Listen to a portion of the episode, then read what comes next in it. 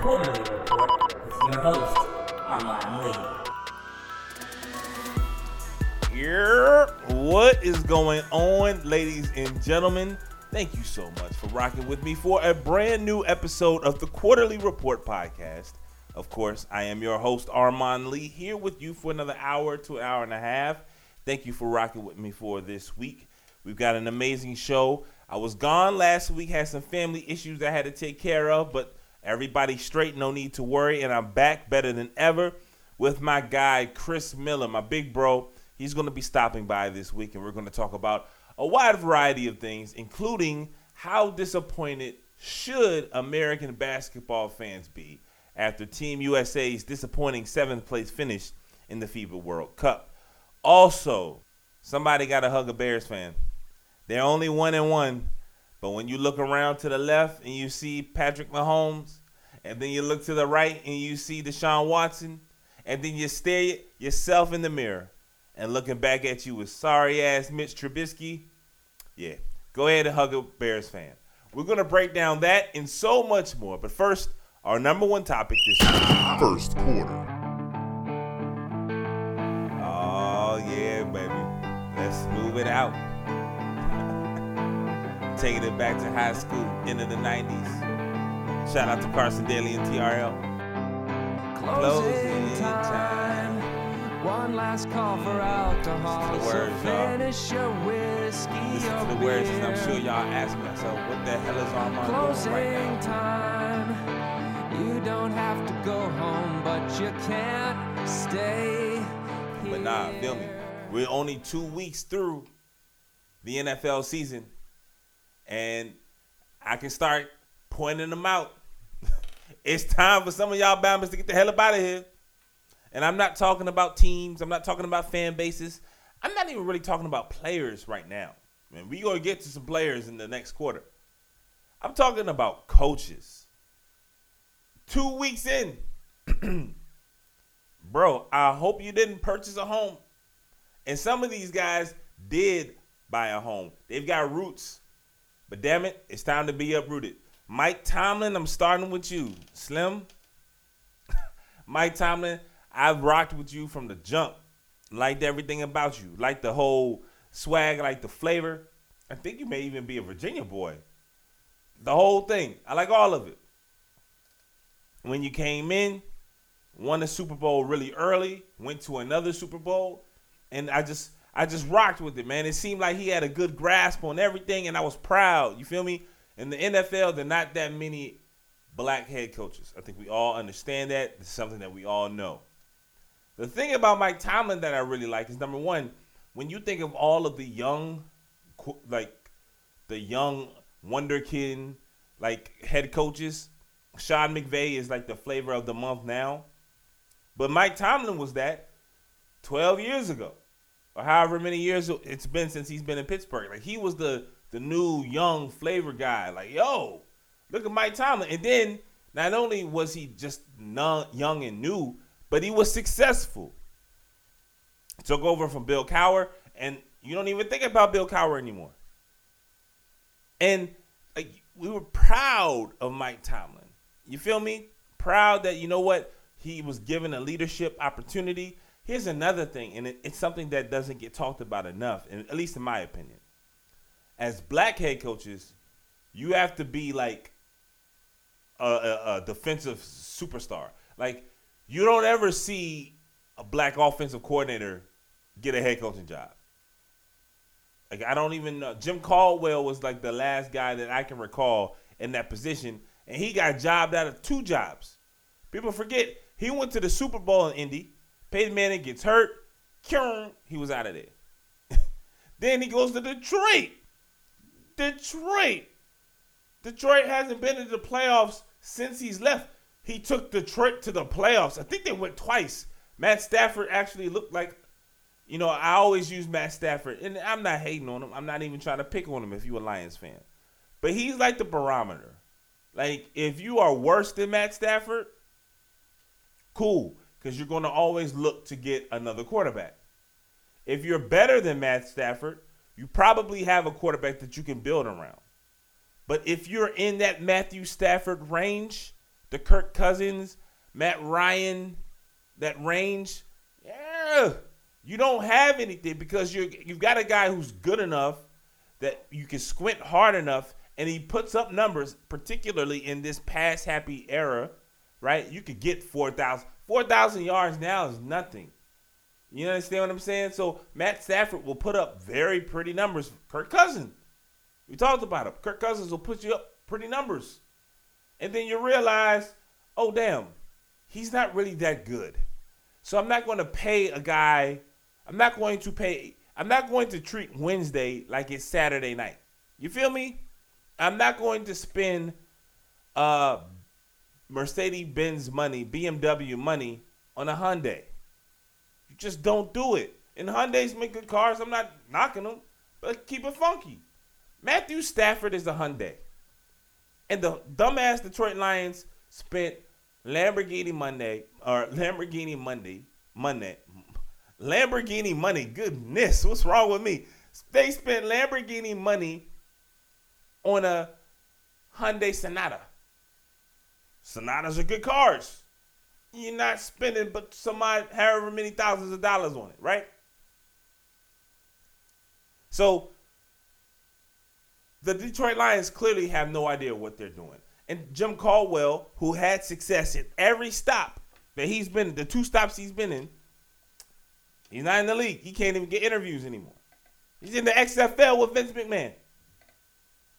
I say that to say Mike Tomlin broke the mold because outside of Jim Caldwell, Mike Tomlin is the only head coach that I can remember who wasn't like a defensive coordinator. I, I believe Mike Tomlin was a special teams coach, and he got an interview as being like one of the best special teams guys. And you know, I I appreciate that because when one of the best head coaches in the league, in my opinion, Jim Harbaugh, also special teams guy. So I like the guys who aren't necessarily specialists, but they have to do they have to have some type of versatility, right? If you get a head coaching job because you're a special teams coach, that means you understand so much and you have a certain uh, grasp, a certain command over leadership and understanding. I don't know necessarily in 2019 what grasp Mike Tomlin has anymore. And I'm not hating, I promise you. I like Mike Tomlin, but let's call let me let's keep it funky. Okay? Mike isn't really he's not among the best when it comes to time management. Like we can agree with that. He clearly I mean the the discipline over that locker room has long gone. I mean, we just just look over the last 2 years. That ship has long since sailed. And I don't even know even with Antonio Brown and Le'Veon Bell gone, if there's a certain level of discipline discipline now in the Steelers locker room. Because guess what? Big Ben, uh, let's not act like he's like, you know, let's not act like he's on some Tom Brady stuff. His ass is nuts too. And the Steelers as an organization, and if you believe the reports as a coaching staff, particularly Mike Tomlin, they have went all in and aligned themselves behind Big Ben. And now Ben Roethlisberger may very well need Tommy John surgery. At least we know there's an elbow issue. He's already old. He's not in the physical form. You can tell. There's no TB12 diet in Big Ben's house. I promise you that. you understand what I'm saying? And there has never been kind of, okay, what's the next plan? Like, what do we do? What's the contingency plan when Roethlisberger bodies, when his body falls apart, right? The Patriots, they had one that let Jimmy Garoppolo go because Tom Brady is, you know, basically has the fountain of youth in his water cooler. You see, you see what's going on in New Orleans. They try to make the Teddy Bridgewater thing work. Doesn't look like that has happening. Sean Payton though has kept Taysom Hill, and I guess we're going to see a lot of Taysom Hill in the next few weeks. That's my guess. But the point is, the Steelers, there is no contingency plan in Pittsburgh. And now that they missed the playoffs last year and they're 0 2 now, with Ben Roethlisberger seemingly out for uh, at least a few weeks, with no Le'Veon Bell, with no Antonio Brown, who do you think that guillotine is coming over? Who do you think's head is going to roll next? Mike? Closing time. You gonna have to get your black ass out of Pittsburgh soon. Dog, it's over. I rock with you. I liked you. I like kind of how you would get up on the podium and say your your your, your real tough and real intense comments that made no damn sense, but it was cool, right? Like, yo, I don't know what the hell he just said, but I'm rocking. And you won, and you didn't conform to like how you, you ain't do none of that dumbass Brian Flores stuff. Play, you know what I'm saying? You didn't have to do any of that, and I appreciate it because it always felt authentic with Mike Tomlin. It was like, okay, this is who this guy is. Take it or leave it, and I appreciate that. But you've been in Pittsburgh for a long time now, bro, and you know sometimes, sometimes you need to change. Unfortunately for you, it's not really a matter of your opinion if you want to change because time is coming up, bro. The lights are coming on, right? They they killed the beer. The kitchen is closed. Last call, and brother, if I hope that I think that Mike Tomlin will be able to get another job. I don't know if he would want one, but he'll definitely be able to get one. He's been in the league for so long, and he's still young, right? He's had success. He has a Super Bowl ring. But uh, it's almost time to cancel Christmas in Pittsburgh. But I don't want to spend that much time. And I actually, I feel John nasty that I'm going to link these two guys, these two gentlemen in. Because where Mike Tomlin has had a long run, he's had ultimate success, been to two Super Bowls, won one, has been to other AFC championship. I mean, you know, just have, has had an amazing run at Pittsburgh. He ain't the only coach who needs to be hearing this song. And I'm going to go near and dear to my home, not my heart, because I don't like the team, but right down the street from my home, the Burgundy and Gold. Oh my goodness, Jay Gruden. I don't even know how you still have a job, bro. I just I don't I don't get it. Actually, yes, I do. But this is the nuts thing, right? Mike Tomlin's put in over a decade, has been successful. And the national, the national, I can't speak to locally. I don't know what the local Steelers fans believe, right? But nationally, people have been taking shots at Mike Tomlin for years now. And again, some of it is deserved. He does not best with clock management. There's obviously been a lack of respect and discipline in that locker room. But also, give that man his flowers, right? Mike Tomlin was one of the first head coaches who would regularly go for two. If people, I remember when he first started doing it, and people were like, "Yo, why were you going for two? Kick the, take the points." And now we're in an era where people are going for fourth down all the time. Tomlin used to do that as well, going for two just randomly, something that Tomlin embraced early. So give that man his flowers as well.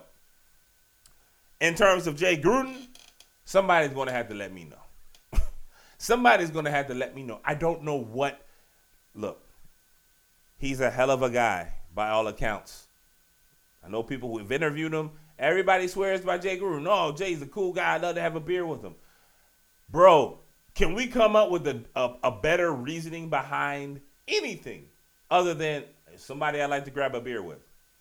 We use that with presidential, you know, candidates. Oh, I love to grab a beer with them. Nah, I don't want to drink with the dude who has the entire world at his fingertips. Nope. Pass on that. You need to be busy. You too smart to be just drinking beer. Drinking beer, Slim. Get me get out my face. I don't want my head coach to drink beer. Do you want to drink beer with Bill Belichick? Hell nah. Do you want to drink beer with Andy Reid? Nah. I don't want to drink beer with. You know what? I want to drink beer with Pete Carroll. Cause I don't know his ass. He probably got him. Yo, I don't even know what is in his beer, right? But he seems like the only head coach. I like John Harbaugh. I don't want to have a. I don't want to drink with John Harbaugh. I don't want to drink with none of these bombers. That should not be anywhere on your list of reasons as to why you like a head coach. But that's all I hear in regards to Jay Gruden. And oh my God, if you make the mistake to listen to DC Sports Radio, Kevin Sheehan, and this is no disrespect, y'all know the rules on the show. If I name you, that means there's no ill will, right? The people who I don't name are the people I don't have respect for. So let me start naming these bombers, Joe. Kevin Sheehan and Grant Paulsen swear by Jay Gruden. It's like it doesn't matter how many times you have to see this man fail. It does not matter how many times you have to see his teams get penalized ad nauseum. Where's the discipline there? They swear everybody. Maybe Jay Gruden is an amazing offensive mind. He could be. He schemes things open. But in this offensive era, it's not like Washington is scoring a lot of points. I'm listening to the radio Monday morning after Washington falls to 0 2, and you would have thought that you would have thought they scored 41 points or something. They scored 21 points. And they're like, hey, the offense isn't the problem. Score some points. If Buffalo can score 24, 27, why can't you score 21? And I know, I get it. I've heard the excuses. Oh man, you know, Washington's dealt with they've dealt with so many injuries. Shout out to my bro Jason Perkins. He, he meant that, or he said that to me a few weeks ago because I was going on uh, Jay Gruden online on Twitter, and he was like, "Hey man, outside of Belichick, I don't know anybody who would be able to succeed with the massive amounts of injuries that this team has had over the last two seasons." And I was like, "Yo, that's fair." Jay Gruden's been here for like what six years? They went to the playoffs. They won the division as nine and seven, and then they were like what eight, seven, and one. The, those are the highlights. You understand what I'm saying? And yes, the injuries absolutely matter, but at some point, we do have to start looking at the players who are injured, right? If you keep going to bat with Jordan Reed, you know Jordan Reed is injury prone. I'm sorry.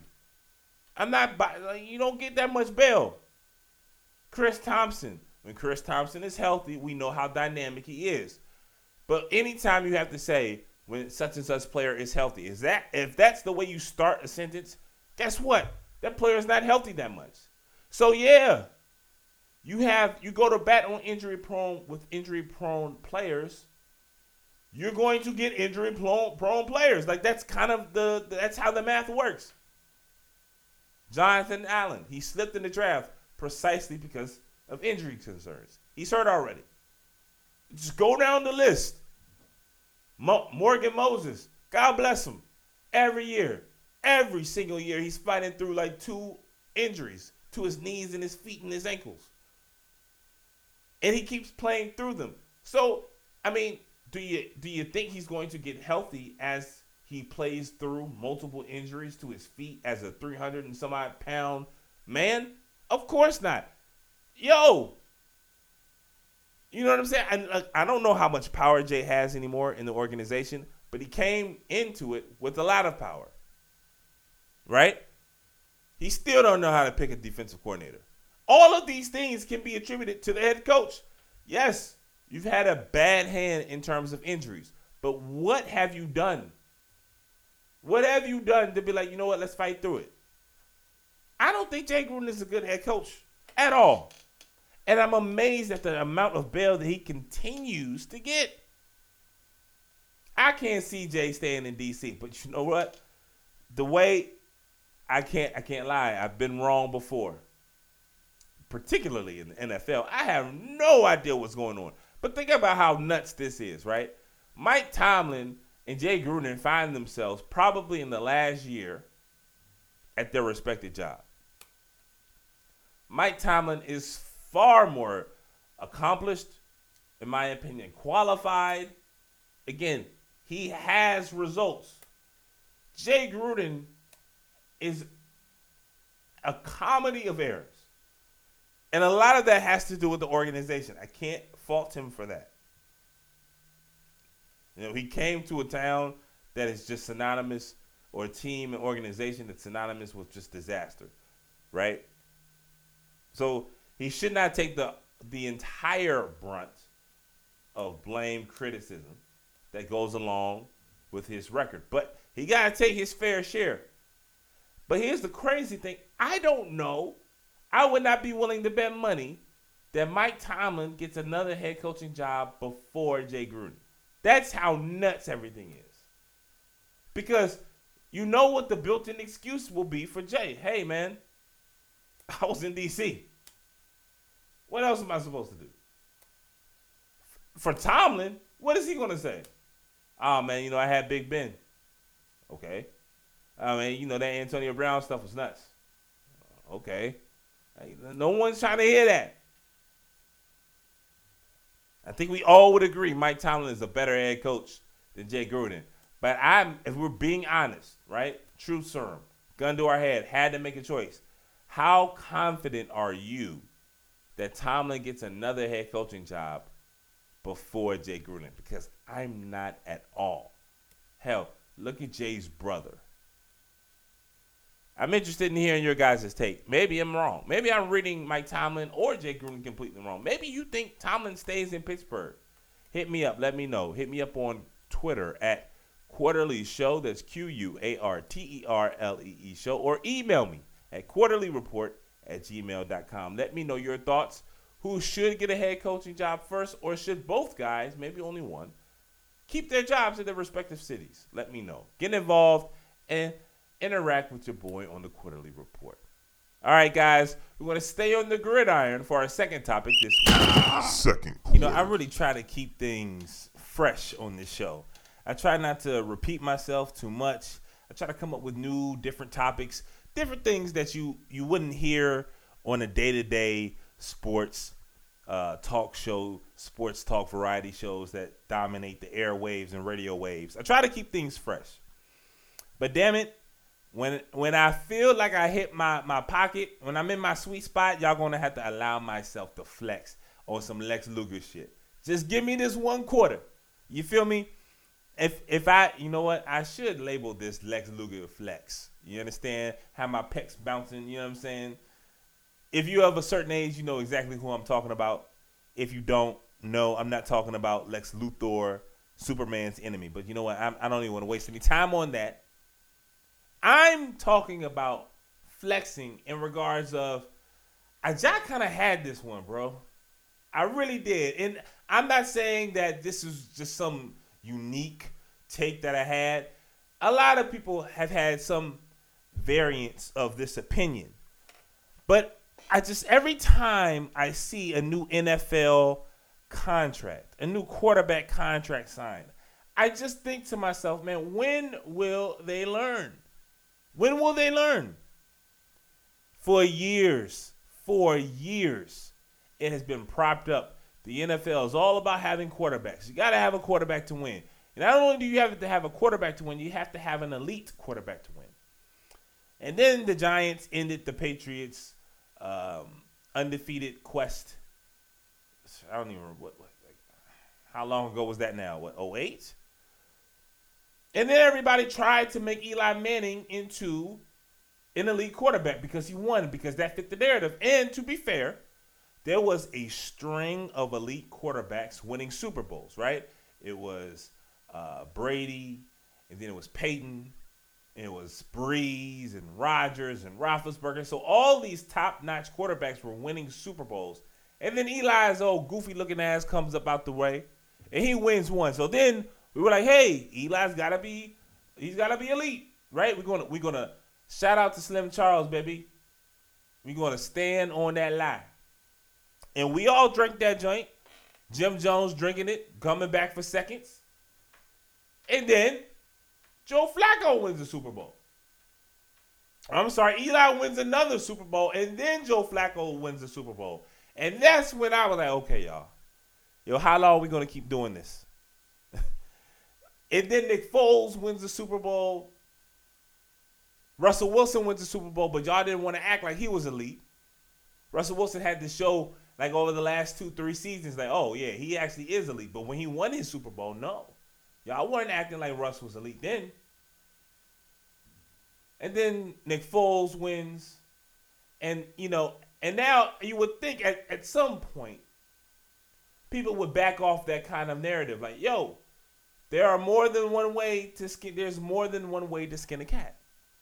Having an, an elite quarterback does help you out. Yes. You can't mistake it. If I if, if I when we talk about elite, dog, if I have Tom Brady, if I have Aaron Rodgers, if I have Pat Mahomes, I have such a a a large advantage in terms of building a winning organization, a winning franchise. Particularly if you're like the Chiefs and you have a Pat Mahomes talent, but on a rookie scale contract. But we got to be honest. They're not that many Pat, Patrick Mahomes. They're just not. And you turn around and you look, and teams keep reaching. The Minnesota Vikings reach with Kirk Cousins. Boy, don't you wish they would have made that decision again. Don't you think every Vikings fan is having buyer's remorse? Hell, half the Vikings fan that, fans that I know knew off rip they didn't want Kirk Cousins. They knew what time it was, let alone to be the highest highest paid player in terms of base salary in the league. They stuck with Kirk for another year. Another year. Shout out to Kirk too. Because look, it gets fun. People like to, to bash him. I don't really, you know, and and and I I don't joy. I don't have joy. Take I don't take joy in Kirk Cousins struggling. I do take joy though in the DC pundits who swore up and down Kirk Cousins was an elite quarterback. I kid you not. There were guys five years ago saying that they would rather have Kirk Cousins than Russell Wilson. I kid you not. In DC. Oh, Kirk Cousins is a top 10 quarterback. And I talked about this last year. Let's say he was a top 10 quarterback. It doesn't matter. It's like somebody saying you're a top 10 shooting guard. There are only four or five good shooting guards in the league. So if there's seven really good quarterbacks in the league four years ago when people were saying Kirk Cousins was a top 10, all right, but you fall in that Matthew Stafford territory. You're not bad, but you definitely not great. And you damn sure aren't paid or top paid level quality good. And when you dump that much money into a player who's not that good, you get outcomes like what you see from Kirk Cousins all the time. He's not the reason why they lose. He damn sure ain't the reason reason why you win. But you got your money tied up. It doesn't make any sense. I sent out a tweet this weekend. Like I said that Kirk Cousins was like four of thirteen for some like some low yardage. It was in the first half, maybe even the third quarter at the time. And I'm thinking to myself, bro, you've got Thielen, Diggs, and Dalvin Cook has been a monster so far this year. How is that possible? I don't even know. And it's not just Minnesota, it's not just Detroit. But if we're going to go with Minnesota and Detroit, let's go to another team in the NFC North. And I've got to feel if you are the Bears, if you are a Chicago Bears fan, you've got to feel worse than both of those two teams. The Chicago Bears are a legit championship team. They are a championship team. Defense, you know, I'm not going to say special teams because everybody goes back to the kicker. But look, in the playoff game, but man, look, everybody misses kicks, okay? It's just what it is. They shouldn't have even been in that position. The Chicago Bears are loaded on every in every aspect. They've got a great creative play caller. They can run the ball. They got weapons on the outside. They've got very good uh, slot receivers, and the defense is among the best, among the best, if not the best. But what's the one thing holding them back? Mitchell Trubisky. But unlike the Detroit Lions and unlike the Minnesota Vikings, who emptied their, their pockets to re-sign quarterbacks who are proven, there wasn't an obvious, significant option that they chose not to take. I have seen enough Kirk Cousins games to know that you know what I'd rather have Case Keenum at a lower salary than Kirk Cousins at the highest paid salary, right? But I don't think that Case Keenum has the talent that Kirk Cousins does. Kirk, I just don't know what's up with Kirk sometimes, bro. But Case Case Keenum, he's not that much better. He's just more valuable at the salary. There's a difference. It happens in the NBA all the time. People act like Otto Porter's not good because he has a bad contract. No, no, no, no. Otto Porter's contract may not be the best, but Otto Porter is damn good. Same thing happens with Nick Batum. People just pay attention to what you what you make as opposed to your talents.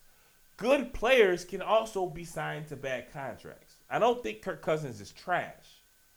Okay? He just has a trash contract. But I'm getting off my point because my point is the Chicago Bears. It's not like they just signed and gave money to Kirk Cousins because they thought he was better than Chase Daniel or whatever was who was ever quarterback in Chicago. The Chicago Bears decided it was worthwhile to draft Mitchell Trubisky with the second pick overall.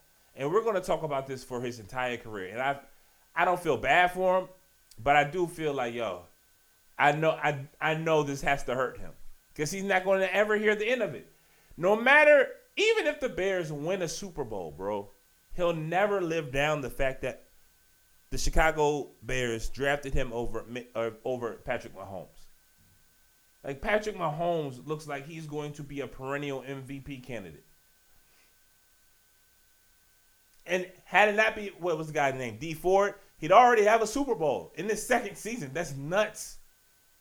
Now, it's also again, Kansas City, they they're, they're in the cheat code, right? Because they have one of the best players in the league at a significantly value contract. He's Patrick Mahomes is significantly underpaid, and he will be for another year at least, right? But I, I let's be honest, I didn't know how good Patrick Mahomes was. If you were to tell me that Patrick Mahomes was going to be this good uh, on draft day, I was like, all right, whatever. Who? You understand what I'm saying? I had no idea. So I'm not to sit up here and fake on y'all acting like, yo, I knew Patrick Mahomes was to be this beast. I had no idea who Patrick Mahomes was. I had no idea. But I tell you who I did know who. I tell you who I did know about Deshaun Watson. Deshaun Watson isn't Patrick Mahomes good, but he's damn sure better than Mitchell Trubisky. And the Bears traded up to get him. You gave up an asset, or gave up a pick to move up to get Trubisky. When you could have just chilled out and you would have had either one of those two guys.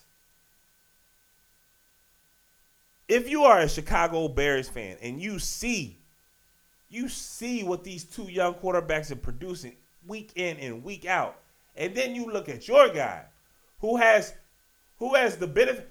Neither, neither Mahomes or Watson has a defense half as good, half as good as the Bears. Andy Reid is an intelligent offensive mind. But Bill O'Brien, hell no. Nah. Can you imagine Deshaun Watson with Nagy as his as his uh, head coach scheming up plays and all that talent around him? Now, look, Deshaun Watson has offensive weapons. Sure, I'm not I'm not ODing right now, right? DeAndre Hopkins, for my money, is the best wideout in the game. So Deshaun Watson has talent offensively all around him, with the exception of that porous offensive line. But I don't trust his head coach, and that defense blows leads like you like little children blow those little what are those little flowers that just kind of dandelions, whatever the hell. Can you imagine what Deshaun Watson would do playing with the Chicago Bears? I can't even. I won't allow myself to think what Patrick Mahomes would do in Chicago. But this is what we do. We get so caught up on chasing the quarterback. We got to get the quarterback. We got to get the quarterback. And you reach. You reach on a guy who had no business. North Carolina?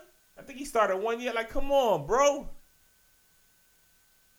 The Vikings reached on Kirk Cousins. The Lions reached on Matthew Stafford.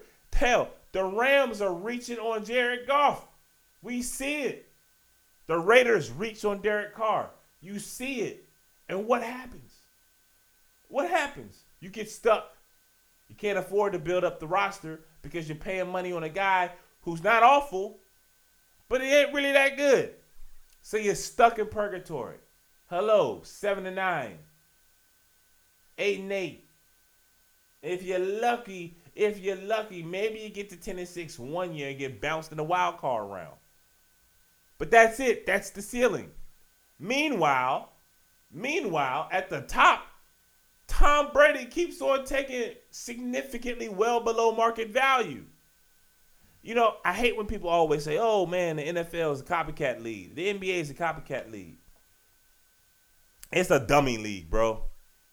Like, they copy stuff where they had no business even trying to. And they look at, and then they ignore the teams who win well and win significantly and consistently. They ignore them. The Patriots, if you look at the Patriots, you'd realize you probably shouldn't spend that much money on a quarterback. You should try to to figure out. Now, look, Tom Brady's lightning in the bottle. You're not going to find another quarterback drafted in the sixth round, right? Who then ultimately marries a supermodel. It's not going to happen again.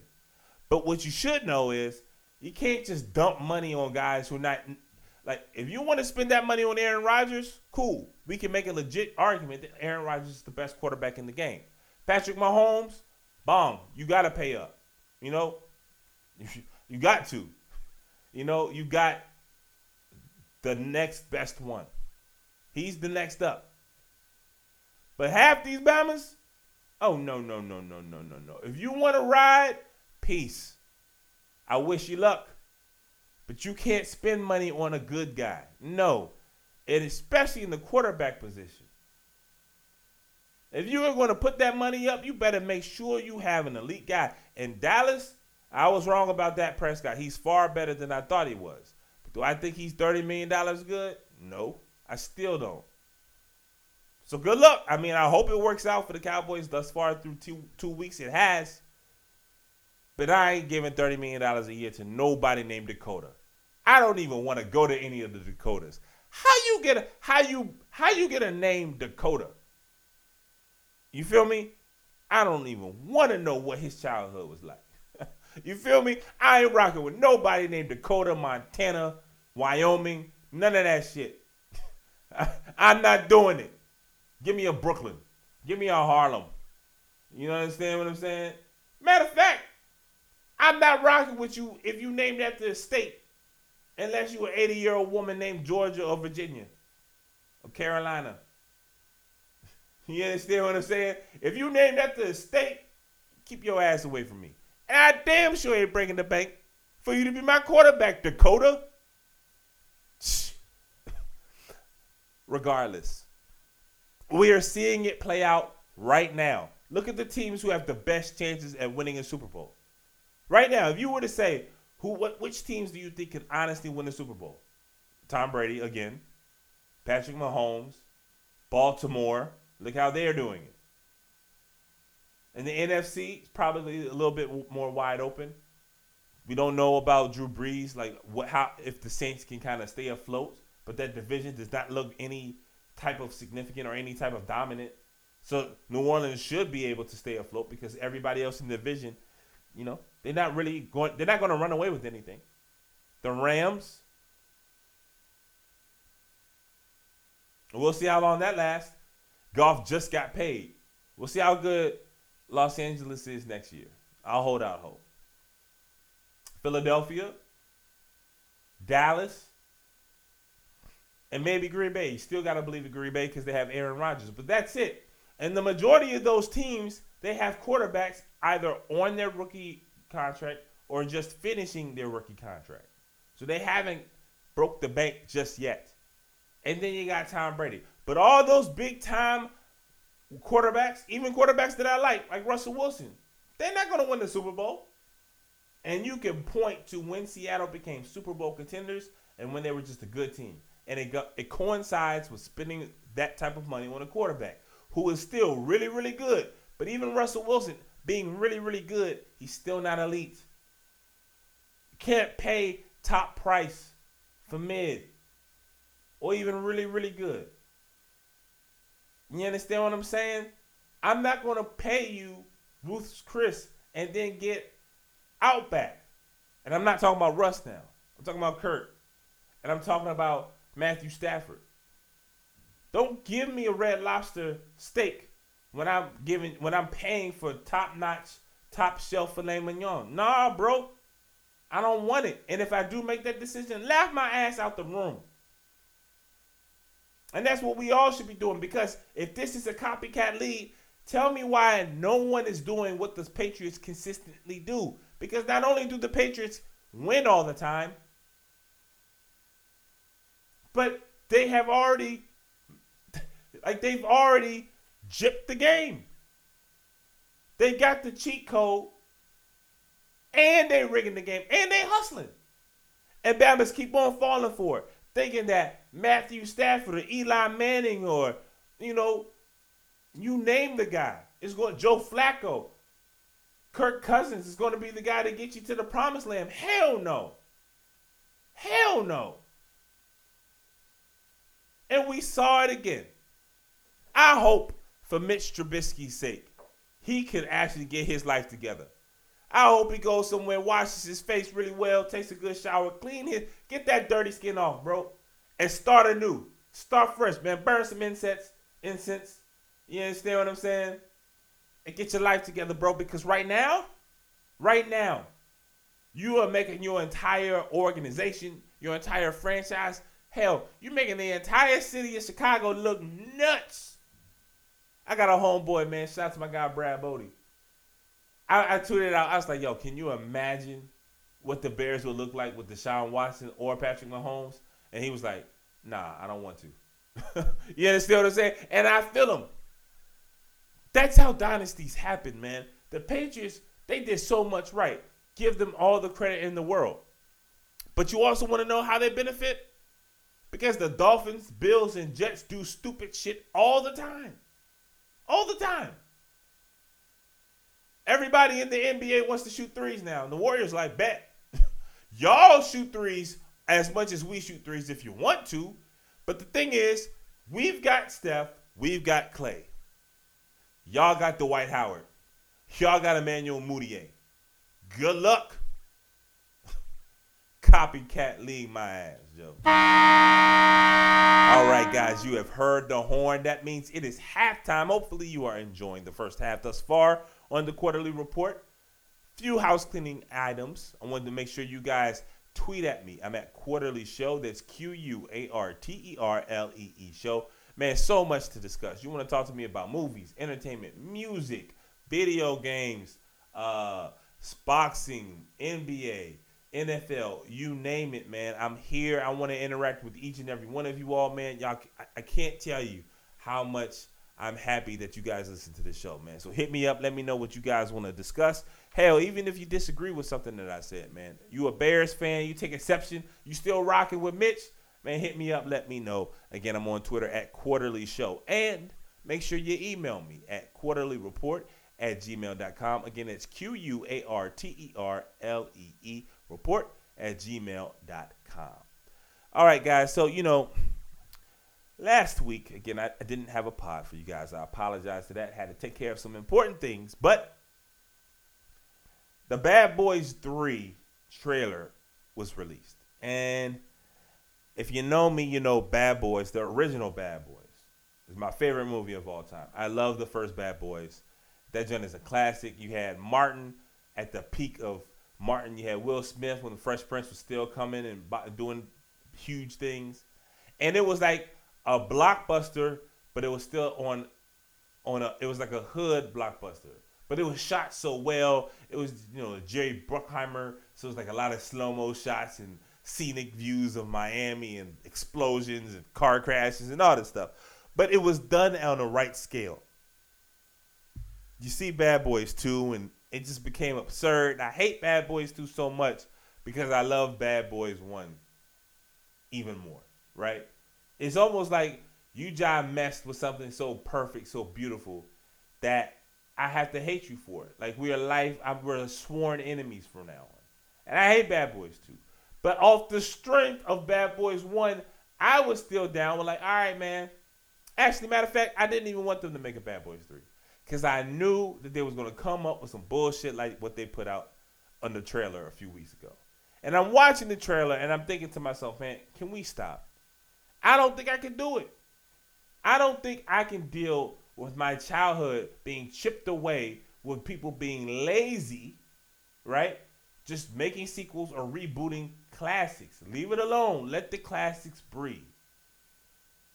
But you can imagine my surprise when I found out they were thinking about rebooting New York Undercover. For those of you who don't know, New York Undercover was a super dope uh, police drama back in the 90s that had an urban slant, man. It came on on Fox, and man, for what, three years, New York Undercover was my shit.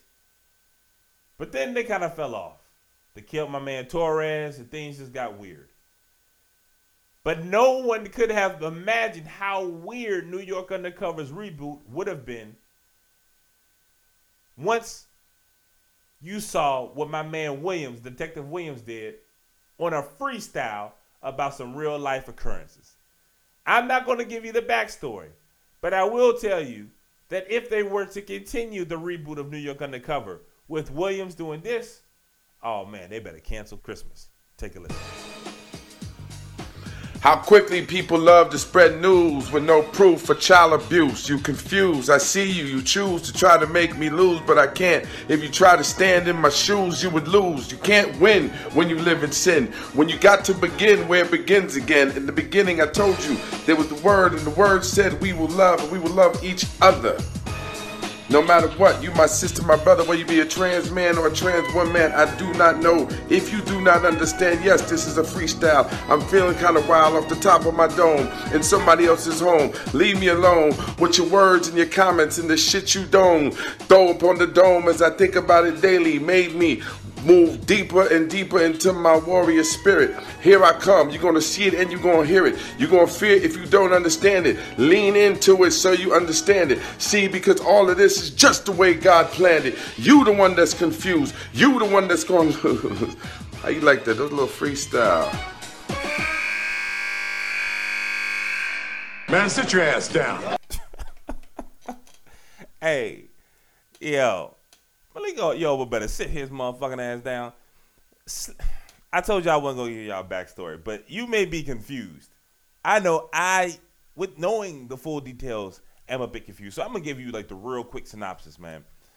Malik Yoba, I guess like last week or so, randomly, you feel me, came out on uh I think it was on like a YouTube channel or something. I don't know where it was, but he used one of his platforms to talk about how, you know, he was somebody who is attracted to trans women.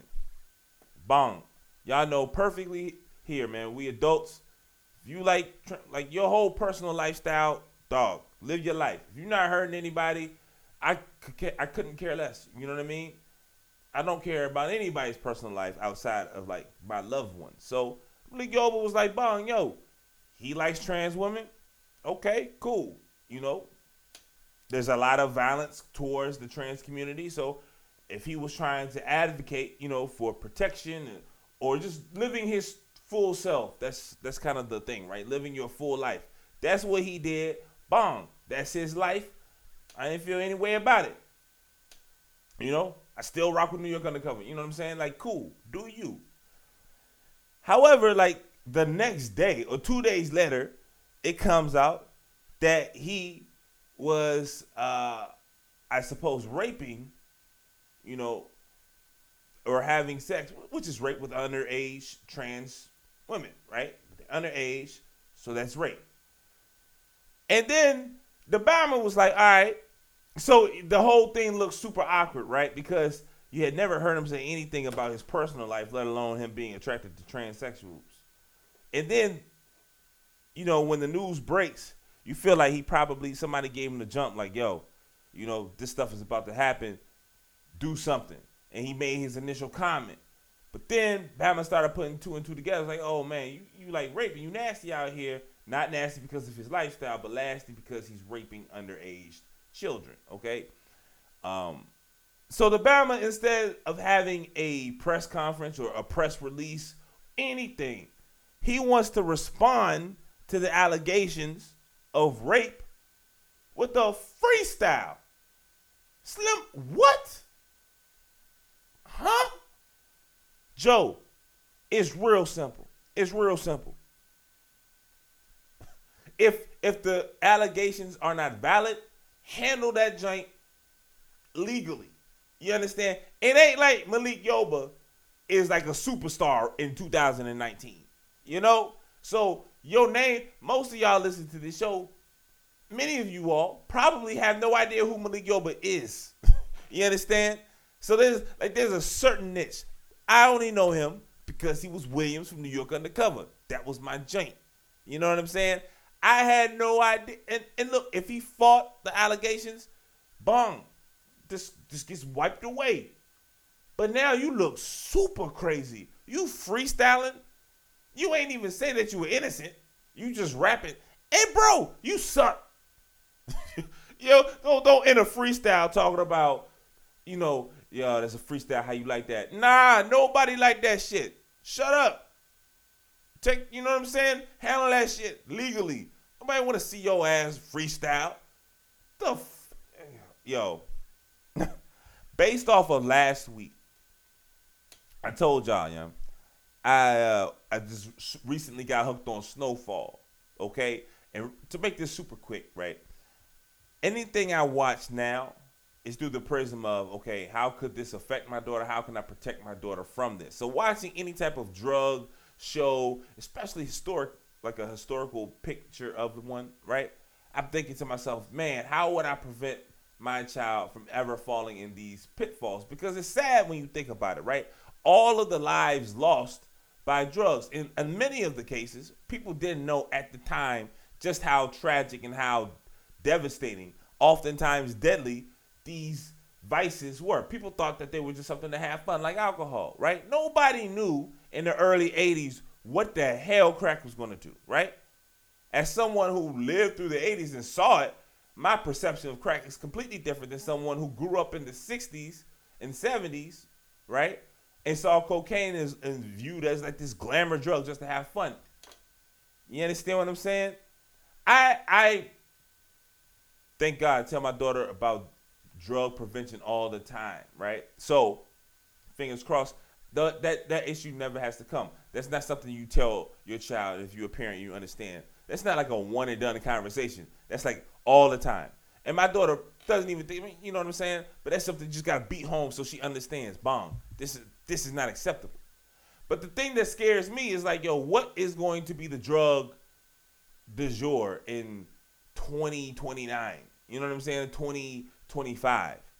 Because in the in the 70s, nobody could have known what the hell crack was gonna do. You know what I'm saying? In the 50s, nobody knew what heroin was gonna do. You know what I'm saying? There's no way in the 90s people would have known that opioids was going to be what it is now, right? There's no way you could tell in the future what is going to happen. But when I look at Antonio Brown a few weeks ago, and I look at my man, not Malik Yoba, let me say, now, these bombers are fiending for attention. And like, like think about maybe the next drug wave isn't like a chemical, isn't a plant, but that joint is just like an addiction to technology, an addiction to likes and retweets. You can make the case that that's what we're going through right now.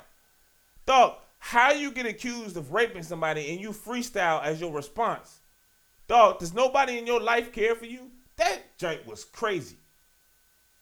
So while I worry to put a bow on this crazy ass topic, while I worry about Bad Boys 3 and Bad Boys 2 had already ruined the great legacy of my favorite movie of all time, I don't have to worry about New York Undercover's legacy taking another hit. Because J.C. Williams, whatever the hell, Malik Yoba, oh, dog, it is a wrap. Talk about how you like that. Nobody like that joint. Man, sit your ass down. All right, y'all. That was halftime, man. I had it. Joe, I saw that and I didn't see anybody else talk. I guess because like the situation behind it's kind of touchy. Slim, I saw his freestyle. I was like, nah, that shit is hilarious. That shit is ridiculous. Y'all gotta listen to it too. So I hope y'all enjoyed it. But man, whatever. I'm gonna leave it at that. All right, halftime is past us now. We are ready for the second half. Halftime adjustments have been made. Man, we're ready to finish the show up strong, and we're going to start the second half with one of my favorite guests, a close personal friend, my big bro, Chris Miller from NBC Sports Watch. Third quarter. All right, y'all, joining me this week, man. This is family, a man I've known for over a decade now. One of the OGs of DC sports, man. One of the really people who really knows what he's talking about, particularly when it comes to hoops. My bro, Chris Miller. Chris, thank you so much for joining me this week on the Quarter-Lee Report. Always family, and you know I'm always a must listen on the Quarter-Lee Report. I get some knowledge even from you, brother. So I appreciate you having me on. Oh man, anytime, anytime. Y'all know C-Mill, but just in case you're not in the area, C-Mill is the one of the leading voices in terms of the Wizards on NBC Sports Washington. Is the host and pregame host of all the Wizards content there, and the host of the Wizards Talk podcast. So make sure you guys download and subscribe on Apple Podcasts and everywhere else you listen to pod. So C-Mill, you talk Wizards all the time, so we're gonna change things up. You know, we're gonna talk about some stuff outside of the Wizards uh, on this interview, and we're gonna start with hoops. I know everybody's a little hurt because America came in seventh place Woo. in the, in the FIBA World Cup tournament. Now, I've talked about this in the past. I vividly remember 2004 in the Olympics. I still don't like Larry Brown because of the 2004. uh, quick aside, I talked about this story on the show before. I'm dating a Boricua at the time, and her and her brothers were going nuts when Puerto Rico beat us in that very first game in the tournament. That relationship did not last very long after that. But so, real quickly, what are your overall thoughts initially on Team USA's uh, performance in the FIBA World Cup? I think it's just a bigger indictment on the global brand of basketball. Right. Um, that everyone has arrived. Everyone is now. You know, Armon. You know, when you was a freshman and you, you wanted to get into the into the big time upperclassmen party, and it was Right. like, "Nah, you too young, shorty. Come Right. back in a couple more years." I feel like that's kind of That's what what. FIBA has become. FIBA has now become a place where everybody's an upperclassman, everybody's invited to the party, and everybody has a chance to win. And I think when we don't put our best and brightest out there, uh, we're going to get exposed like this. And For seventh place finish is not exactly what I thought that they would finish. But when you think about it, when you see these other teams like Australia, when you look at Spain, when you look at all these teams that have legitimate NBA players on it, Right. you have to think to yourself, we can't just walk into a party and don't have the Kool Aid. We're Right. gonna have to come in there with a little bit something stronger than Kool Aid, and I think we just got exposed.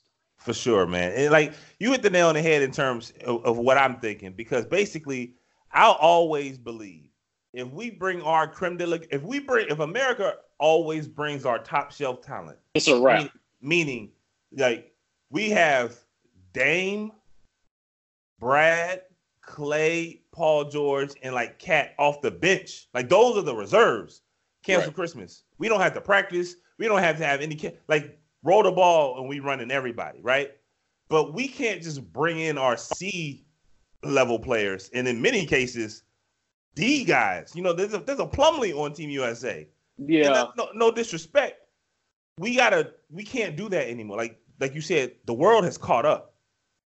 And not only have they caught up, um, they're really good. And the Really fact good. that Armon they play a All lot with each other. These are years of Built in. cohesion and chemistry and being able to like you know you know eye contact. You know what i'm saying? You ain't even got to call a set out. You can just look at the dude and know For like sure. oh okay he's about to set this screen for me. I'm gonna come off this. That he gonna pop or he's gonna dive. We don't have to call a play. We just know off of eye contact. And the two things that really bothered me about this team was obviously listen a lot of these guys understand the value of the NBA season that's coming up this year because Armon, I still I love the Clippers, Right. But I understand that everybody thinks they've got a sh- there are Everybody a thinks- handful of teams that they've got a shot to actually win it. There's a large group of people that feel like, yo, if we get a good seeding, we got a chance. So a lot of these players are looking at it now, going, you know, I might have to play 100 games this year. Right. Oh, and by the way, if I'm one of these top line guys, I'm going to be playing in the Olympics next year. So those are a lot of games to be played, and there's a lot on the line this season. That's one thing that kind of bothered me. The other thing that bothered me is we just really did had no three point shooting. When you think about like Joe Harris was Joe like their best three point shooter, right. they just didn't have a lot of shooters that could just come in there and match up with a lot of these international teams. And they got exposed for it. When you can't shoot the basketball behind the arc in international play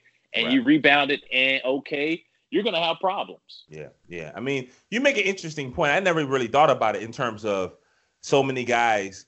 It feels as if it's wide open this year. In in some cases, not necessarily in terms of championships, but like Portland went to the conference finals last year, and that's Exactly, a successful season. So there's so many teams who are like, yo, we could just get there. And it's weird because if you're a foreign player, it's only in America where we criticize your legacy if you don't win a championship. Steve Nash won two MVPs, never made it to the finals, and no one talks about it. Derrick Rose is the only other MVP to never make it to a finals, and he's killed. You know what I'm saying? It's like what we do in America is like international play really doesn't matter. You know what I mean? It's, in it's terms like of it's like NBA championship or bust. You're Exactly. like, eh, it's like, eh, yeah, he was okay, but Right. You know, Melo you know, is an all-time Olympic scorer, and people are like, "Yeah, but he's only been to one conference." Like it doesn't, like you said, it's championship or bust, and that's a dynamic I don't think a lot of people talk about. Yeah, it, it, gets to a point too when you have these, you know, these, you know, water cooler discussions with people. Like when they when they go to the championship argument of it, Yeah. I, I just kind of Yeah. like walk away. And I, the one thing that I do say when I leave Armon is, you know, there's there's only one team a year that does that. I mean, That's like true. it's, it, Right. it's yes, it's it's the it's the um it's the epicenter of everything. You know, oh, I won a championship. We're the last team standing. Right. But you can actually have a season in which you don't win a championship and still feel like you had a successful year. I mean, it's just everything is just defined off of the success of being the last team standing. Once again, guys, I'm joined by family man. This is my guy Chris Miller from NBC Sports Washington. Make sure you guys check out and download, subscribe to the Wizards Talk podcast on Apple Podcasts, iTunes, wherever else you listen to pods, and also leave a review, man. Those things are really, really important. So another thing about my guy Chris that you may or may not know, obviously he's a hoop head, and also check out the Soul Talk series. I still love Yeah, when yeah, anytime you do the you Soul know, Talk you know. stuff. You know I what got I'm some heat on my feet right now, brother. But my man C Mill rides so hard for the Carolina Panthers. And you John like one of the only people I know who for real, like not just when Cam got there with McCaffrey and when the you know what I'm saying? Like I'm a day real, one, When they- 94, day one. For sure, for sure. What's up with your man Cam? I don't even know how else I can say it. What's up with your man Cam? We, let's start on the field first. Okay, Thursday okay, okay. night, it looked like yo, it may be, and it's sad because there's never been a player like Cam Newton, I don't believe, before. But I feel like so many years of his prime were wasted, and now the physical toll has just kind of caught up to him. That's at least my Yeah. perspective. You watch the You know- more. I I just it was really hard Thursday night to watch. I'm going to be real honest with you. When he turned the ball over to end the third quarter, Right. I turned the TV off. I told my wife I had my Cam Newton jersey on. Right. I was I was like, baby, we, ready. we got a chance. We got a shot. You know, we're not the offense is, is sputtering a little bit, but we still got Cam. And when he turned it over to end the third quarter, I literally looked at my wife and I was like, I'm done. Took my jersey off, turned the TV off, went to sleep. I didn't know what happened um, with the McCaffrey play at the end until I woke up the next morning and saw the highlight. I mean, Cam has meant so much to this organization. Uh, I'm a big fan of the man and the athlete because of what he does in the community. Armon, you know that's important to me. These guys, when you give back your time and your dollars to a community, I roll with you. Right. I don't care if you throw a pick or not. Right. So there's there's those. I, I'm fighting two things with Cam. Like Right. the community activism he's done is remarkable. The player now, he actually has some talent around him. I think the receivers are the best we've had in a long time. McCaffrey, I think, is going to be special. The offensive line is eh, but the Right. defense is supposed to be our calling card.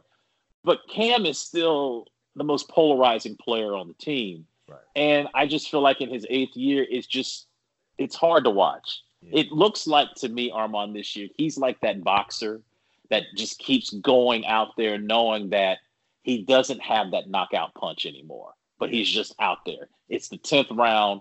He's surviving because he's just big and he's got strong legs and he's got he doesn't have a glass jaw, but he's just not the same guy. My my my concern is the shoulder is still not where it needs to be because a lot of his throws he doesn't release it at its top point. A lot of it I feel like is he's just kind of flicking it Okay. and you can't get a lot of power off to that. And to be 0 and 2, I, I just feel like, brother, we still ain't played the Saints twice. Still, I Right. mean, we got some L's coming. I just feel like maybe the season might already be over with. And, and if that's the case, uh, I think the organization needs to start looking at Cam and just to, to figure out is he still that guy? Yeah, yeah, one hundred percent. And I mean, you know, again, he's took he's taken a, a beating, not just even yes, like people forget the car accident, like not just like the physical hits on the football field, but like a legit beating, and that stuff it, it, it comes up, it, it weighs on you sooner or later. And unlike guys like Ben Roethlisberger, for much of his career, Cam has been the short down running attack, right? When, when you need a fourth and one or fourth and goal, you give it to Cam, and he always gets it more times than not. That stuff adds up. And the expectation last uh, Thursday night was on that play with McCaffrey that Cam would just run it for a yard. It was like Right. you, that was just the expectation over the last eight years. You're like, oh, Cam's going to just Cam take the ball, Right. and he's going to go get the first down. We'll keep the drive going. Uh, but I almost feel like they might have protected him from himself Yeah. by making it the McCaffrey play. Sure. And Carolina Panther fans don't want to see that. Yes, McCaffrey is going to be really, really good. A lot of people have him on their fantasy team. But if it's fourth and one, I'd rather have the 6'5, 240 guy run it up the middle. One hundred percent. Once again, guys, I'm joined by my bro Chris Miller. We're talking about the Carolina Panthers, and we're talking about Cam Newton on the field. But we're gonna make the real quick transition right now because you, if you guys haven't checked it out now, by the time you guys listen to this podcast, it'll be a few days old. But check out my man Chris Miller's Instagram. Well, it's a story, but either way, there's this meme that you put up on on the gram with your man Cam with the your Aunt Myrtle's scarf on her head and you have him in between the men on the film characters from a, a classic in living color color sketch. I don't know what's up with like I'm cool with the you know be yourself bong. I, I like players who express themselves through whatever the case may be, right? Fashion, arts, whatever. Um, you had a dope segment with a, a, a, a local guy around the area who does shoes, not an athlete, but you know expresses himself through shoes. Like I'm cool with all of that. But Cam is taking it to a whole other level, bro. I don't know what's up with your man Cam. I'm I'm trying to figure this out. You know, Armon, I'm I'm in my mid 40s. You know, I, I'm transitioning into the real OG part of my life, Yeah. but I still am in that window where, you know, listen.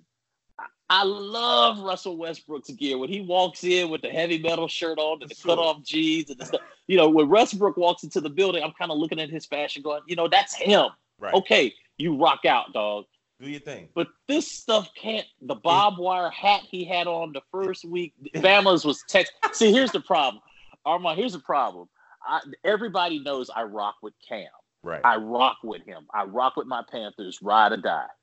So Bama's will take shots at me They come at when you. yeah. Cam comes out with with this flamboyant gear. Yeah. So I got to take the L's. oh, but for somebody else. Yeah. So, but the the stuff he did Thursday night with, with the Aunt Myrtle hat. Come on, bro. I can't do it. I, Yeah. I took a lot of L's on that. There was it wasn't fair. You know how you take L's for your boys? You're like, man, I'm just gonna take this one for you. Right. I feel like Cam should call me and, and He owe you. apologize because I'm taking.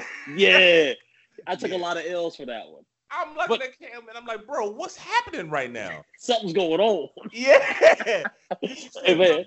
when when Russ do it, it, it feels like that's legit Russ, right? It's like Russell will just walk down Crenshaw if you want to, and he's Right. like, he and bros care. would be like, "That's just Russ." Like they Right. leave him alone. They'd be like, "Oh, that's just Russ." and I Cam's feel like doing some stuff right now that you're just Yeah. like, bro. I think you went to Fashion Week and like you think Fashion Week is like every day now. Like Yeah. you really out here throwing some stuff out here on on wax, yeah. and it's it, like He if he's winning. nuts. Look, hey Armon, if he's winning, I ain't gonna say nothing. But bro, we Hey. 0 2, man. Cut it up. right, We're a yeah. suit, we're a Give suit me a suit, Sunday. bro. Give me a Rock a Scully. Do something. Right. But you saying it. Once again, guys, I'm joined by family, my guy Chris Miller. Make sure you follow him on Twitter. He's at C Mill, C C Mills NBCS. My guy Chris Miller, the host of the Wizards Talk podcast. Make sure you download, subscribe, and write a review on Apple Podcasts, wherever else you listen to pods. And I want to get out of here with this because a few weeks ago, so a lot of people, a lot of people killed me. They were like, "Yo, you ODing on power, you hating." so I got, I got so, I got. I, that was the most mail and tweets that I received on any topic that I've ever done in the two plus years doing this pod. And people were like, "Yo, you, you got the show all wrong." Now you see, you my guy, so you hit me, you called me. You was like, "Yo, Armon, I appreciate what you're doing on Power, bomb, bomb, bomb." But he was like, "Yo, you you're missing some things here, right?" One of my things about Power was like how I felt it wasn't realistic because three feds had died, and I was under the impression that it was Ghost of Tommy had something to do with it. And you called me up, you was like, "Nah, nah, nah." One of the feds who died was killed by another one, right? So there are things about my synopsis of Power that I missed because I haven't watched throughout the season. So me being the fair man that I am, I want to turn it over to you, Chris. And uh, I guess give me your thoughts. What was it about Power that initially got you hooked? Well, you know, to me, I, I always want to give a black show sure. um, a, a first look. Right. You know, I just want to support black film. I heard it was 50 was was producing it. Courtney Kemp was producing, and I just like, you know, I want to give this a chance. So the first episode, man, you know, as soon as they played the song, it was 50 and Joe. I love the theme song. I'm like, oh, this is this is a tough song, yo. First, um, so like the first scene was just a s- night scenic of New York Right. uptown beat. It was real hype. I'm like, yo, that's my city. I love New York. Right. And then the first real scene of like words being spoken was, you know, an SUV pulled up. Um, Ghost and Tasha came out looking black excellence. Is everything Right. looking good? This is Ghost's club. The club was bumping. I'm like, oh, okay, this is get with this it, right? is tough, right? And we got about mm, less than 10 minutes into it, and Ghost pops somebody off in the basement of his club. I'm like, Right. yo, whoa, Right. wait a minute. I thought he was a club owner. And then it turns out like he's a club owner and he's a drug dealer, and his homeboy's a white guy named Tommy. He's Yeah. a little corny, but he's funny. you know what I'm saying? So it's, I was like, let me give this a shot. And then, you know, the whole part of, you know, his high school sweetheart, Angela is, you know, in the Fed. Yeah. Ghost doesn't know it. Angela doesn't know that he's a drug dealer. So like they're they're living these two different lives, but they're reconnecting.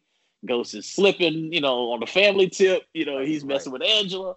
So there were just a lot of things. I was like, oh, this is kind of cool, you know. Um, and then after one season, I'm like, okay, I, yeah, I like this. Season Right. two, season six now, and it's just, it's just different, right? It's um, you are, I consider, the wire connoisseur of Right. all connoisseurs, right? so I remember you and I were having this conversation, and while The Wire is more realistic, like it's like how B-more probably is, and you know the you know stuff being corrupt and all this other stuff. Um, I feel like Power is kind of escape from reality, but there's certain things like like the things Tommy does in Power, he couldn't get away with it in The Wire. Like he would have got sure. like you and I were talking, he'd have got bumped off like the, first, season. I Yeah. mean, you know what I mean? Yo. Like the first, maybe the first episode, he might have got bumped off, right? Right. So it's different, but it's it's really good. Like I enjoy Power. I, I think uh, with this being the last season, it has really evolved. Right. Uh, like you were saying, like like you were talking about before we were uh, talking a couple weeks ago. They had a few too many sex scenes in it, and I was like, I feel like you're kind of dummying down, like you know, like the writing by just yeah. having like soft porn on, but right. like now it's it, it's a storyline and now ghost and tommy are going at each other it's called the final betrayal so it's led up to somebody dying like a major character is going to die and i do want to update you on on like the feds so i don't know if you i don't know if you caught up but now it's four feds have been bumped off and Oh, the brother Uh, died, right? yeah, yeah, Yeah. Agent Donovan died, but he got he got killed by a, a guy that's just the, the, dirt of the earth. All Yeah. right, he wilded. So Yeah. it's now they're batting five hundred now. So two fe- two feds, two feds are dead because of feds, and then two other ones are dead because you know gangsters done bumped them all. Yeah, I mean, and, and you hit it. You told me this several times in private, and then on the show, I want to talk about it now because you just mentioned it. I do feel like sometimes it's it's how you you start something, right? So mo- most people I, I, that I do know who like Power, they kind of organically they were interested. Yo, Fifth got a show. Let me check it out. So on Starz, let me just see what it is. Big rich town. I know there was a lot of fuss over they them changing it. They changed it back. Yeah, they, they screwed up that. Yeah, uh, come on, man. Listen, I like Trey. Look, somebody went on Instagram was like, Trey Songz, you too happy singing this song, man. I know, like man. Angela's dead. and, come on, man. And Tariq is still walking around with, Yeah. with, with, with no marks on him. Come on, you look too happy singing this song. Ain't got too many happy jazz tunes like notes on Right. it. Like, let's get back to it. So I get like how you could be interested and invested in the show because it was so different. Like you said, like it's really like Power and Snowfall in terms of like that type of yeah, that's a good comparison. currently, yeah. right? However, for me, I was brought into it by someone who, you know, she was telling me, "Yo, this is as good as The Wire," and then she was telling me this off of like the second episode, and that's my fault. I Oh, she OD'd. Yeah. she OD, she was ODing on that. Now it's different. Like the Needless to wire's say- on another level. yeah, needless to say, we don't talk. She and I don't talk anymore. But uh, but no. So I, I feel what you're saying. Like so much is uh, so much about your feelings to something could be connected to like how it was brought to you, and Right. uh, clearly Power is connected with so many people. Like I don't think even Starz could have known how popular this show was going to end Yeah, up. it's like it's like it's like Popeye's chicken sandwich. Nobody knew, and then it just blew up, and people were like, "Whoa, yo, what do we have here?" right, right, right. So yeah, man, Sunday night. So Starz. I'm I'm I'm actively going back. I I finished season one. Right. So there was Oh, some okay, So, okay. you know, I'm, I'm, I'm letting you know because you my man. You held me down. You're like Armon, check it out. Let me know what you think. Bong bong. So that's what I'm doing right now. So I'm, I'm trying to work my way into the the final six seasons. We'll see if I get there. But once again, y'all, this is my brother Chris Miller. Y'all know him. He's the host of pre and post game in regard- in regards to the Wizards. We like a month away. I know I can't wait, Chris. I know you can't wait. And uh, make sure you check out the podcast, Wizards Talk Podcast, on all your uh, our podcast platforms, Apple, Stitcher, it's everywhere. So check it out and make sure you guys leave a review as well. C-mail, man, you know what time it is, baby. Thank you so much for joining me this week on the show. Always, family. Continued success to you and your podcast too, brother. Yo, shout out to my guy Chris Miller, man. Much appreciate him coming on to the show this week, yo. So, you know, y'all power enthusiasts, chill out. You know, I'm not gonna bash the show anymore. Y'all got a lot of advocates. You know, I I, I hear you guys. I truly do. All right, so we just gonna leave it at that. I'm not going no more bad mouthing that show. I don't think I need to. I think y'all already know what time it is. All right, three quarters are in the book, so you know that means we have one quarter left. Let's finish the show up strong with our fourth topic this week. Fourth quarter. I don't play video games. This is not me judging anyone who does. I know a lot of people who do, and oftentimes I can't lie. When I see how people uh, kind of flock to releases or how much fun people have, like the last video, um, we'll get to that in a little bit later. But when I see people kind of connecting with strangers online to play these video games, like that's far past you know my realm of video games. I've, I never experienced what that is like. And it seems like a dope idea. It seems like a dope experience. So you can imagine kind of how in awe I am at the, around this time each year when the latest 2K game is released. And that was like a huge thing this past week, man. This past weekend, everybody was talking about 2K. Bond, they, they got the game, they waited it, they've been anticipating the game, and everybody, or at least a lot of people around my circles, right, dove in, and whether it was positive critiques or maybe have a little bit criticism, whatever the case may be. Anytime something that large sweeps, you know, through significant number of people, especially people in your circle, you take notice. So I'm looking around, someone who does, who's not played a video game in God knows how long, like for real, outside of like Mario Kart with my daughter. You know, I look at it, it's like, yo, that looks dope. Now I don't want to play 2K. I don't want to play Madden or any of these games, FIFA, whatever. But I acknowledge, like, yo, that joint looks like it's a lot of fun, and there's so many people, right?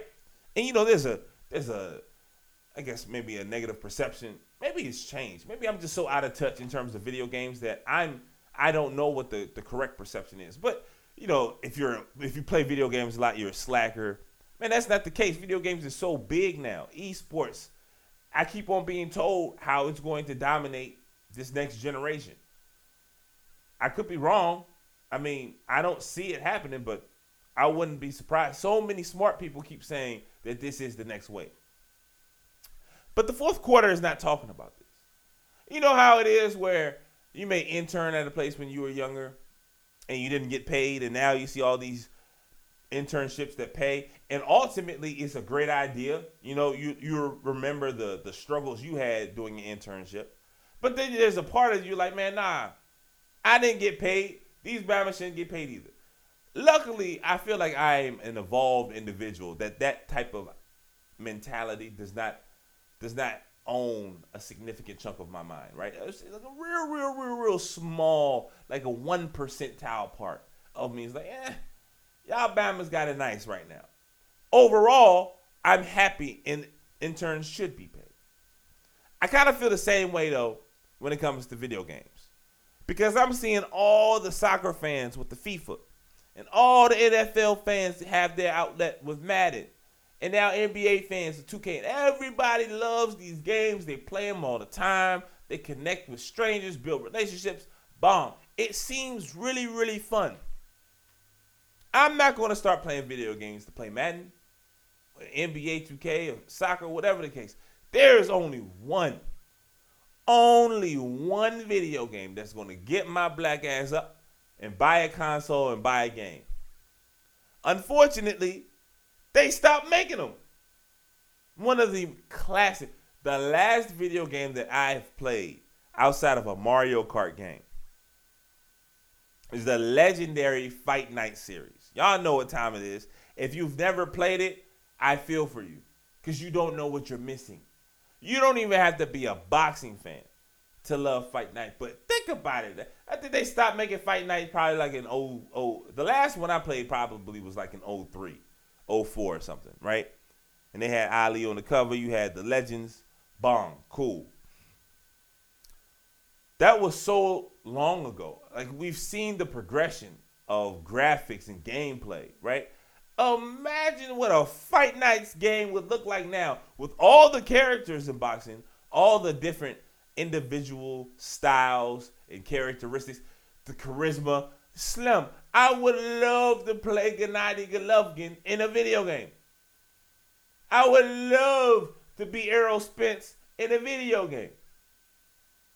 But as the boxing fan, we just gotta sit in the corner and take people scraps. Hot dog, you got every other sport. Every sport has a Tony Hawk. Do they still make the Tony Hawk games? I know I sound old as hell, but think about it. They got MMA games. They've got wrestling games. They've got basketball, football, hockey. The list goes on and on. They got all these other games. Why can't we get a boxing game? For real. This has there has to be somebody out there who's like, yo, look at all the numbers that boxing does. And maybe it's legalities, right? You got to pay so many different people. There's no one centralized organization. You've got to deal with promoters, individual boxers, and their camps. Maybe it's just a mess in terms of finding and paying the right number of people and everything like that. Maybe that's it. But damn it, y'all used to do it. Right? So I really ain't, there's not that much sympathy that exists for hearing someone say, hey man, it's going to be tricky for us to do all that. Nah, buddy. I've seen it. I've played it. You feel me? I know that there are not a lot of outlets for boxing fans, true boxing fans, particularly of, and let's say, quote unquote. Now, I, I don't like the word urban, right? Because urban is just cold. There are not a lot of boxing outlets for black and brown people. Let's just keep it funky, okay? That's not to say that the outlets that we do have are not dope. Max Kellerman is a he is among the leaders in terms of boxing. I look at him as an expert because he actually is. Max talks about boxing. I listen. Shout out to Chris Mannix. He does the same thing. Mike, uh, forget I don't even know how to spell pronounce his last name from the um, Athletic. He has a super dope boxing angle as well. So they exist. But I don't know if they really check it for like, yo, we need to get this video game. So damn it, I will wear the hat. I know a lot of boxing fans listen to this podcast. I appreciate you guys. Y'all, y'all hit me up. Y'all one of the more devoted fans that I have. So dog, just as I made a plea a few years ago to bring back round ball rock, we didn't get it the way I wanted it, but we got it back, right?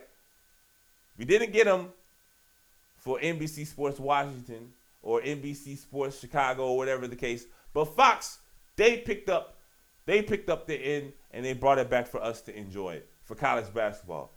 Don't ask me how. But we're gonna do it again. Hashtag bring back fight night, Joe. We gotta get it back. I want like I don't want to play 2K, but I saw how much fun everybody had even before they played it. Even the people who don't like the gameplay there was a certain level of excitement before they picked up the game. I see it every year with Madden. I see it with FIFA. I see it all the time. Slim, I don't want to play them games. I got no desire to do though to do so. There's only one video game that I want to play, and it's a new fight night game. Come on, Deontay Wilder, Anthony Joshua, Spence, Andrew, Adrian Broner, Gennady Golovkin, Canelo. I, the list goes on and on. Just go, just look at the, the top fighters. Imagine having to, to play any of you could dog. Hashtag bring back fight night. Let's get it going. EA Sports. It's in the game, baby. Stop playing with us. Boxing fans matter, bro. Come on, Joe. Hold us down. We want we have feelings too. You understand what I'm saying? I will put Fight Night up against any sport game this side of Madden 90, uh, 94, those EA Sports college football games, which was super dope. And then, you know, y'all hockey heads love whatever that 94 version of hockey was, NHL Live 94, something like that. Whatever. I don't know. I don't play it. I will say I will put Fight Night up against any of them. Dog, we there was some legendary nights, dorm rooms, taking money, knocking Bammers out on Fight Night, Joe. Give me Ricardo Mayorga, and I'm laying your fighter's ass down. Believe that. Undefeated, never lost. but for real, Joe, boxing fans, Joe, we out here. Boxing fans, man, we whether it's pay-per-view numbers, whether it's television ratings, you have seen the results. We exist and we exist in big numbers. And you talk about, can you imagine a game with Canelo on the cover? Dog, the southern states of America, the southern southwestern states of America, selling out easy. Don't even get me started in Mexico. You talking about an international appeal? Oh my goodness. EA, get your head out your ass, Joe. Get your heads out your ass and give us the game. We out here. All right, y'all. I had to get that out because next week, the next two weeks, trust, it's a it's going to be a lot of boxing talk. We are rapidly approaching Errol Spence, Shawn Porter. So we are going to preview it next week, and then the following week we're going to recap the amazing fight because so much about the sport is about to change with a pivotal run of weeks. We got a we got a really good lineup of fights coming up in the next two months or so. Starting with the 28th between Spence and Porter. So y'all know what time it is. Boxing fans, come here. You know how we live on the Quarter-Lee Report podcast. Insight, funny, and hopefully entertaining com- commentary and content. You know what I'm saying? That's what we're all about on the Quarter-Lee Report podcast. So make sure you leave me a review on Apple, iTunes, Spotify, Stitcher, Google Play, Podknife, or wherever else you listen to podcasts. It's the Quarter-Lee Report, spelled Q U A R T E R L E E Report. Let me, let your friends, let the world know why you like the podcast. Hit us up also on Twitter. We're at QuarterLeeShow and email me at quarterleereport at gmail.com. Thank you guys so much for rocking with me this week. I'll be back next week better than ever on the Quarter-Lee Report.